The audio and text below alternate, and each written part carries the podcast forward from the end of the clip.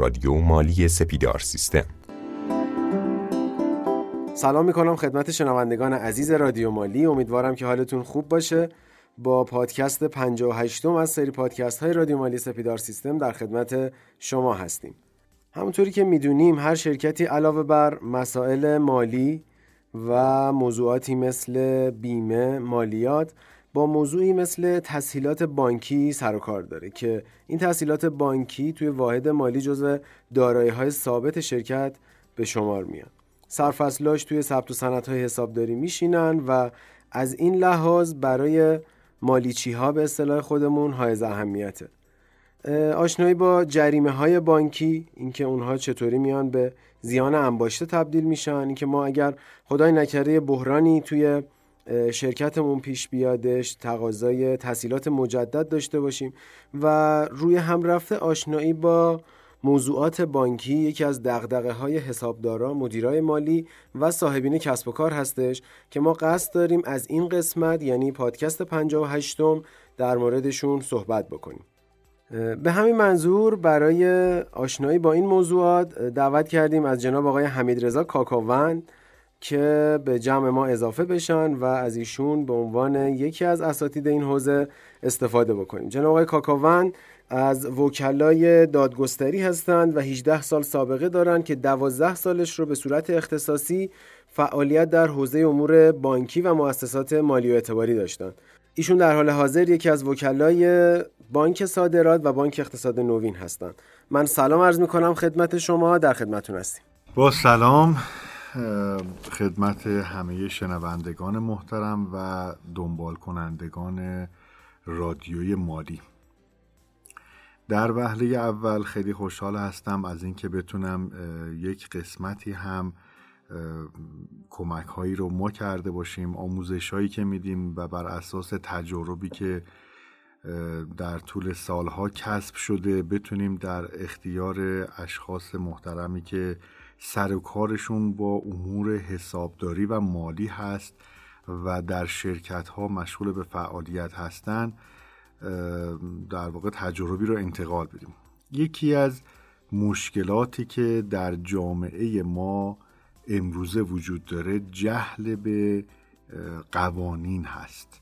این قوانین دایرش خیلی گسترده هست حالا یه مواقعی هست قوانین عمومی مثل قانون مدنی قانون تجارت و سایر قوانینی که در دادگاه ها باهاش سر کار داریم. اما گاهی از مواقع قوانین اختصاصی و راهکارهایی وجود داره که دونستنش به ما کمک می‌کنه که چطور در جهت پیشبرد اهدافمون بتونیم راهکارهای بهتری رو ارائه بدیم. همونطور که مطلع هستین یکی از دقدقه هایی که در شرکت ها وجود داره رویارویی با بانک هست. عملا شرکت ها وقتی که فعالیتشون رو می‌خوان شروع بکنن خب برای دریافت وجه و نقدینگی و اینکه بتونن بیزینسشون رو پیش ببرن فعالیت گسترده تر داشته باشن یکی از روش هایی که به ذهن می‌رسه مراجعه به بانک یا مؤسسات مالی اعتباری هست. بتونن تسهیلاتی رو بگیرن وامی رو بگیرن. اما بعضی از مواقع به دلیل عدم آگاهی به قوانین بانکی موجبات خسارت هایی رو به وجود میاره. مثلا ما خیلی از مواقع داشتیم شرایطی رو که شرکت روز اول تحصیلاتی رو که گرفته از حالا هر کدوم از بانک ها چون ندونسته چطور و در چه تایمی این رو باید تصویه بکنه با بانک و اگر وامی در اثر نوسانات اقتصادی و مشکلاتی که در جامعه فعلا موجود هست اینها رو ندونسته در موقعی که وام عقب افتاد. اصطلاحا بهش میگیم تسهیلات معوق. چه برخوردی باید داشته باشه و چطور جلوگیری از زیان انباشته بکنه؟ چجوری میشه خسارت ها رو نذاریم متورم بشه و بزرگتر بشه؟ خیلی از مواقع اصلا شرکت رو زمین می‌زنه. یک دفعه می‌بینید یک تحصیلات معوق بانکی به جایی می‌رسه که شرکت رو به ورطه ورشکستگی میرسونه. در واقع مرگ یک شرکت با انحلال یا تصویه و ورشکستگیشه. بنابراین ما سعیمون بر این هستش که در سلسله مراتبی از این به بعد این بخش از رادیوی محترم مالی رو پر بکنیم و به همه عزیزان و دوستان از همینجا من سلام عرض می کنم همونطور که یک معرفی کوتاهی از من شد من حمید رضا کاکاوند هستم وکیل پای یک دادگستری و 18 سال سابقه در امر وکالت که 12 سالش به صورت تخصصی در زمینه بانک ها و مؤسسات مالی اعتباری بوده. در حال حاضر تو مجموعه بانک صادرات و اقتصاد نوین مشغول به فعالیت هستیم و یکی از مسائلی که در دادگاه ها بسیار بغرنج هست دعاوی مربوط به بانک ها با شرکت ها یا برعکس شرکت ها بر علیه بانک ها هست. اما چرا اصولا یک دعوایی صورت می‌گیره؟ آیا روز اولی که یک وامی درخواست شد یعنی ما قواعد بانکی رو بلد نبودیم یا قرارداد رو نخوندیم. چی شد که حالا سر کارمون به بانک ها رسید؟ ما در واقع می‌خوایم یک سلسله آموزش هایی رو به صورت طبقه بندی بدیم که شمایی که سر کارتون با بانک میفته بدونید که کجاها چه تکالیفی دارین و کجاها چه حقوقی دارین. چجوری حقوق خودتون رو اعمال بکنین؟ چطوری تکالیف خودتون رو انجام بدین که یک کمکی هم به دستگاه قضا شده باشه؟ از جهت اینکه این مقدار حجم پرونده ها که بغرنج شده واقعا در جامعه اندکی کاسته بشه. چون خیلیاش ناشی از جهل به قوانین و مراتب اینا هستش. خب خیلی ممنونم از شما. مطمئنا این بخش هم مثل بخش های قبلی که ما داشتیم با حضور اساتید دیگه جذاب خواهد بود برای مخاطبین ما. بیایید اینجوری نگاه بکنیم که من یک حسابدار یا مدیر مالی و یا یک صاحب کسب و کار هستم. می‌خوام ببینم که تو حوزه بانک حالا به گفته شما چه تکالیفی دارم و باید چه کارهایی رو انجام بدم. یه مسیری به من بدید که قرار هستش چجوری با همدیگه جلو بریم و از یه جایی شروع بکنیم. بله و در واقع هدف بر همین اساس استوار شده. ببینید ما قبل از اینکه در مورد مسائل آموزش های تخصصی بریم ابتدا به صورت مقدمه می‌خوام عرض بکنم که از نقطه صفرش اینه که ما در وهله اول در رویارویی به بانک اصلا واژه بانک رو تعریف کنیم مؤسساتی که مؤسسات مجاز هستن تعریف بکنیم و مؤسسات غیر مجاز. آیا اصلا همه اینا در یک طبقه قرار می‌گیره و شرایط ایش چی هست؟ اصلا یه شرکتی می‌خواد افتتاح حساب در گام اول بیس اول داشته باشه در یکی از مؤسسات مالی اعتباری به صورت یک واژه عام. همونطوری که می‌دونید این ارگان ها در حال حاضر در جامعه ما به سه دسته تقسیم میشن. دسته اول بانک ها هستند همونطور که می‌دونید بانک ها در وهله اول باید مجوز عملیات بانکداری رو از بانک مرکزی اخذ بکنن. یعنی اگر بانکی اجازه فعالیت در زمینه بانکی نداشته باشه تمام عملیات بانکی که انجام میده تبدیل به یک قرض الحسنه شده. اجازه سود نداره فقط می‌تونه کارمزد بگیره و به این دلیل شما اگر می‌خواین سرمایه گذاری رو در یک همچین مؤسساتی داشته باشین در وهله اول لزوم دونستن اینه. چون خیلی از مواقع هستش که یک مؤسسه سود بانکی بالا میده و موجبات ترغیب اشخاص میشه. ما خیلی از مشکلات رو الان تو جامعه داریم. طرف یه مبلغ زیادی رو حالا یا تسهیلات یا وام از مؤسسات غیر مجاز گرفته یا یه سپرده گذاری زیادی رو اونجا انجام داده به اعتبار اینکه بخواد در ماه سود بالایی دریافت کنه. مثلا نگاه می‌کنه می‌بینه تمام بانک ها اکثرا بین 18 تا 19 درصد یا نهایتا 20 درصد سود میدن. فلان مؤسسه داره 32 درصد سود میده. یه دفعه ترغیب میشن میان سرمایه گذاری رو اونجور جاها انجام میدن. پس همونطور که گفتیم در وهله اول اجازه عملیات بانکداری توسط اون مؤسسه مالی از بانک باید دریافت بشه که اجازه فعالیت بانکی رو داشته باشه. مثل بانک های جاری که در حال حاضر در سطح کشور وجود دارن. یه پله پایین تر از اون مؤسسات اعتباری هستند که مجوز فعالیت بانکی رو ندارن. ولی یک مؤسسه اعتباری در لول یه مقدار پایین تر یه سری عملیات بانکی رو می‌تونه انجام بده ولی سودشون اون سود مقرری نیست که بانک مرکزی تعیین کرده باشه. و دسته سوم هم مؤسسات غیر مجاز هستش که در جامعه الان مشکلاتش رو همه ما حتما هم شنیدیم و هم دیدیم که کرور کرور اشخاصی هستن که گرفتار میشن.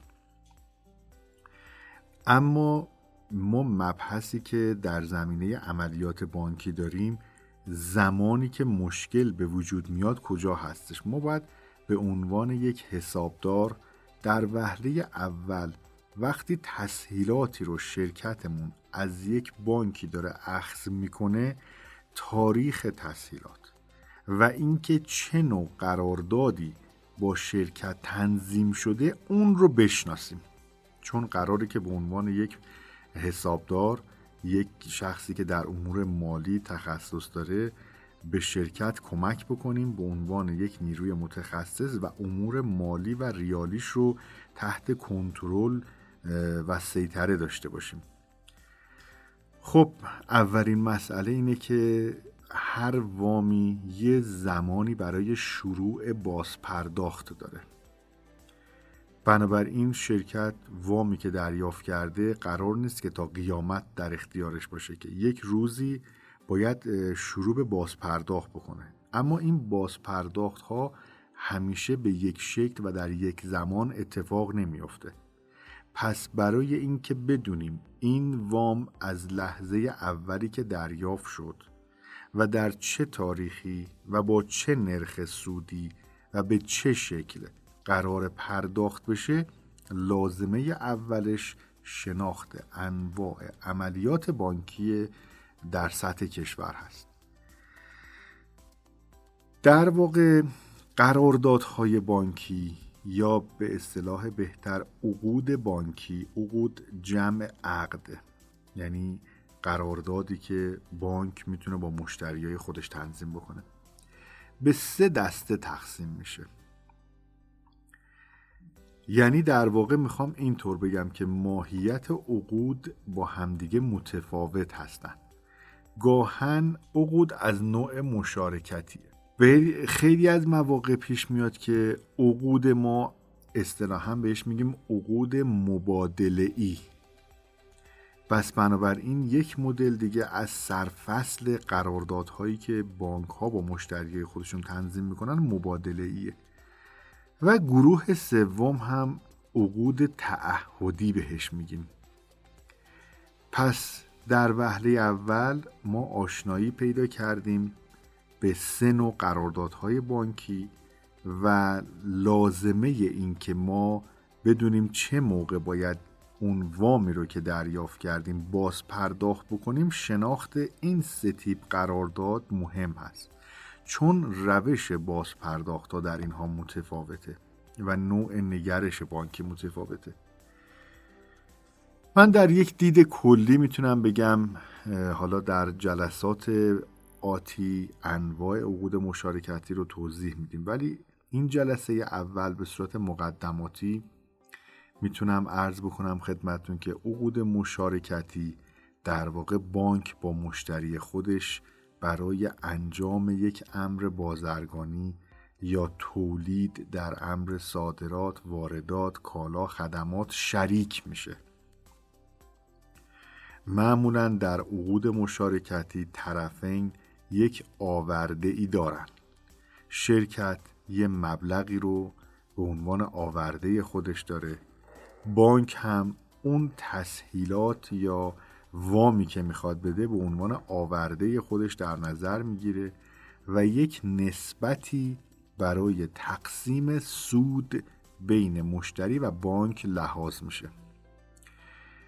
به عنوان یک حسابدار که با اعداد و ارقام سر و کار دارید باید نسبت سود رو در نظر داشته باشین. گاهن پیش میاد که موقعی که می‌خواین وامی رو باز پرداخت بکنین بدون توجه به نسبت تقسیم بین سود و زیان و بازی با اعداد بدهی بیشتر از اون چیزی که واقعا شرکت بدهکاره در نظر گرفته میشه یا خیلی از مواقع بانک اقدام به طرح دعاوی متعددی روی سندهایی که در رهن رفته روی سایر اموال شرکت دست گذاشته به اعتبار اینکه مدعی این هست مبلغ بیشتری رو طلبکار هست و فلان وامی که داده و معوق مونده هنوز تصویه نشده. ببینید تمام این نگرش روی مخاطبش با شخص حسابداره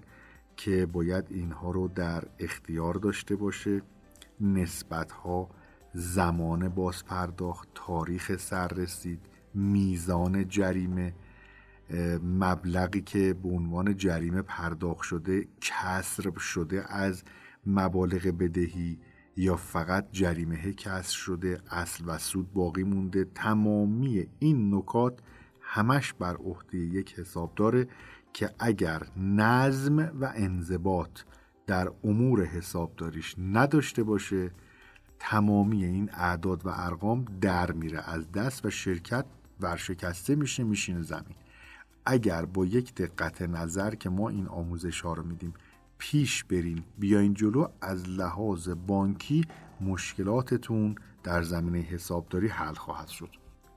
خب جناب کاکووند به نظرم با توجه به اینکه حالا یه مقداری هم داره طولانی میشه زمان این پادکست ما بیایم در مورد مبادله و تعهدی هم توی سرفصل عقود بانکی صحبت بکنیم و این پادکست رو به اتمام برسونیم.